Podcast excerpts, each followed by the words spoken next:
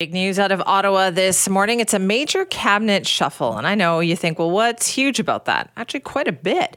Uh, unusual for it to happen this time of year, right? Middle of summer. And you're talking about the departure of quite a few high profile people in the last couple of days, telling the Prime Minister in Canada that they don't intend to run for election in the next election.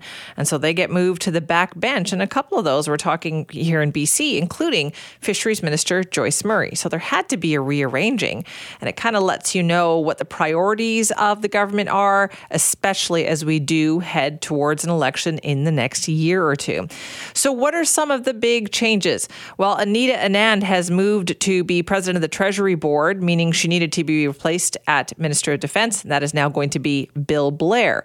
Dominic LeBlanc taking over as Minister of Public Safety. That means that he will now be the point person when it comes to allegations of China's interference in past federal elections, uh, things like the RCMP. It will now be Dominic LeBlanc. Uh, Marco Mendicino uh, has been dropped from cabinet. There were quite a few controversies there. Uh, we have a new Minister of Justice and Attorney General of Canada. It is Arif Virani. Uh, we also have a new Minister of Citizen Services from BC. It is MP Terry Beech. So clearly, quite a few changes here. Six ministers were actually dropped from cabinet, including David Lametti, the former Justice Minister, Omar Alghabra, former Transportation Minister, who said that he's not running in the next election, and the former President of the Treasury Board, Mona Fortier, also dropped. Uh, people who are staying the same Chrystia Freeland, Finance Minister, Melanie Joly, Foreign Affairs Minister, Stephen Guilbeault, uh, Francois Philippe Champagne, Patty Hajdu. So, quite a few people staying the same but also people being dropped. So, what does all of this mean, especially to you? Let's find out. Joining us now to talk about that is Jeni Armstrong, instructor of the Political Management Graduate Program at Carleton University and a former Director of Communications for Minister Morneau and a former lead speechwriter for Prime Minister Trudeau. Thank you very much for joining us this morning. Thanks for having me. So, what does it mean when we see a cabinet shuffle of this size at this time of year, do you think? Well, I'm, I'm not too surprised by the time of year. There's going to be a, a cabinet retreat coming up in a couple of weeks, and or I think next weekend actually.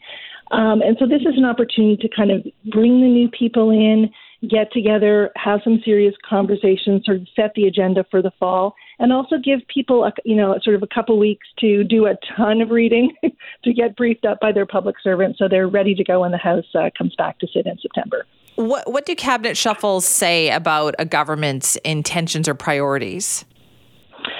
Well, I, I think it's an opportunity, you know, both to to say goodbye to folks like uh, Joyce Murray, who said that they, they don't intend to run again, and also to welcome a whole bunch of new faces. Uh, and and really, I am surprised by the scale of the change. You know, I think we were all thinking this would be a pretty substantial shuffle, um, and it is even bigger than I expected.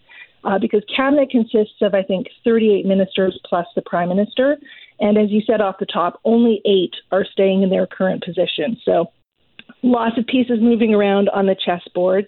It does mean that seven veteran cabinet ministers are out, but they're bringing in eight new faces, and everybody else is is getting a new role. So the benefits of bringing in new people it means you're bringing in new perspective and new energy. I think that's really important after nearly eight years in government. And it also helps to put the focus on what i'll call battleground ridings these are these are you know, places where the Liberals maybe won by slim margins, where they need people who are deeply connected to the community, uh, who are great at doing outreach, and who are strong fundraisers. Yeah. So, what does that do and, around the cabinet table then, Jeni? Like when you do when you talk about bringing in new perspectives, does that mean that you're hearing things that uh, you know otherwise ideas get old and people bring new ideas? Is it is it as simple as that? Um, well, it can it can be that that case. You know, the, the prime minister used to say that you know they didn't want to be the voice of Ottawa in the ridings, that they wanted to hear from the ridings back in Ottawa, and certainly bringing in new people can can help to accomplish that. But a change of this scale, I think, is a chance for the government to clearly signal to Canadians ahead of an election. I don't think we're going this year or next year, but it's it's it's on the horizon. A chance to say to Canadians, these are the issues we care about because we know these are the issues that you care about, and this is the team that's going to get that done.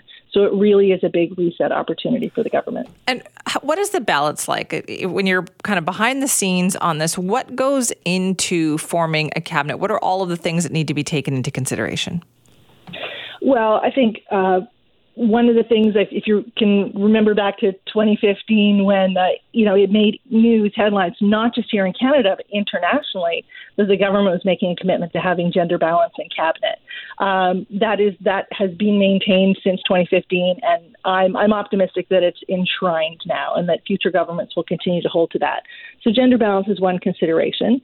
You want to make sure that you have a good mix of veterans, of people who are experienced around the cabinet table, and some new, fresh faces. Regional considerations are really important as well.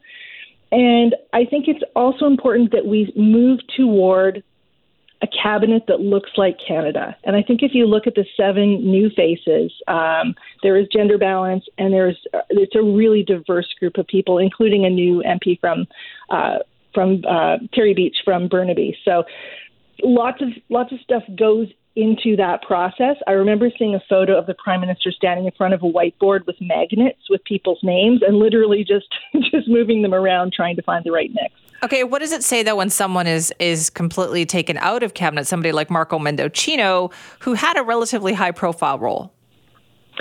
Yeah, I, I think Mendicino is, is an interesting case. You know, the government had a really challenging spring, um, and a lot of the challenges came, I, I don't think necessarily from Minister Mendicino, but on that file. There were just a, an awful lot of hot issues. Um, it, it, to me, it's not surprising. Again, this is a chance for renewal. It's, it's a chance for a reset. Um, and sometimes there there are people who you don't want to move because the relationships are really important. And I think you see that with Minister Joly staying at Foreign Affairs, um, with Minister Hajdu staying at Indigenous Services. But sometimes you do need to shake things up, and I think that's what we're seeing today. Okay, so what should Canadians take away from this, Jen- Jeni? I know people they hear this and they think, well, what does it really mean to me? Yeah, it, well, and interestingly, this is where I, I want to flag uh, Terry Beech's new role as Minister of Citizen Services. I just texted a friend and I'm like, citizen services, what does that mean exactly? Yes, exactly. I, I, I, expect that this will be to lead the files that are handled by Service Canada. So, you know, the, these are important files. These are the ones that touch the lives of Canadians in a really tangible way, often in a moment of need. So, these are things like employment insurance, Canada Pension Plan, old age security, stuff like that. Um, so, you know, I think what this government, I think what the government is doing or is signaling with this shuffle is we're paying attention to the issues that we know matter to you, and this is the team that's going to get some important things done over the next couple of years. Right. So is that also an indication that Service Canada probably needs some work, needs a little reviving? Somebody needs to get on that. Not not necessarily. I think you know, like we saw after the 2021 election, when all of a sudden we had a minister of housing. I think the government is just sensitive to the concerns of of Canadians and is is paying attention to you know what, what we're worrying about, what's keeping us up at night. And so making sure that the government is there and is able to deliver on the services that you need and expect and pay for, I think that makes sense. All right. Well, Jeni, thanks so much for explaining it to us this morning. You're welcome. Take care. Appreciate that time. That's Jeni Armstrong, instructor of the Political Management Graduate Program at Carleton University. Also worked in government, former director of communications for Minister Morneau, former lead speechwriter for Prime Minister Trudeau, talking about the impact of today's cabinet shuffle, what it all means.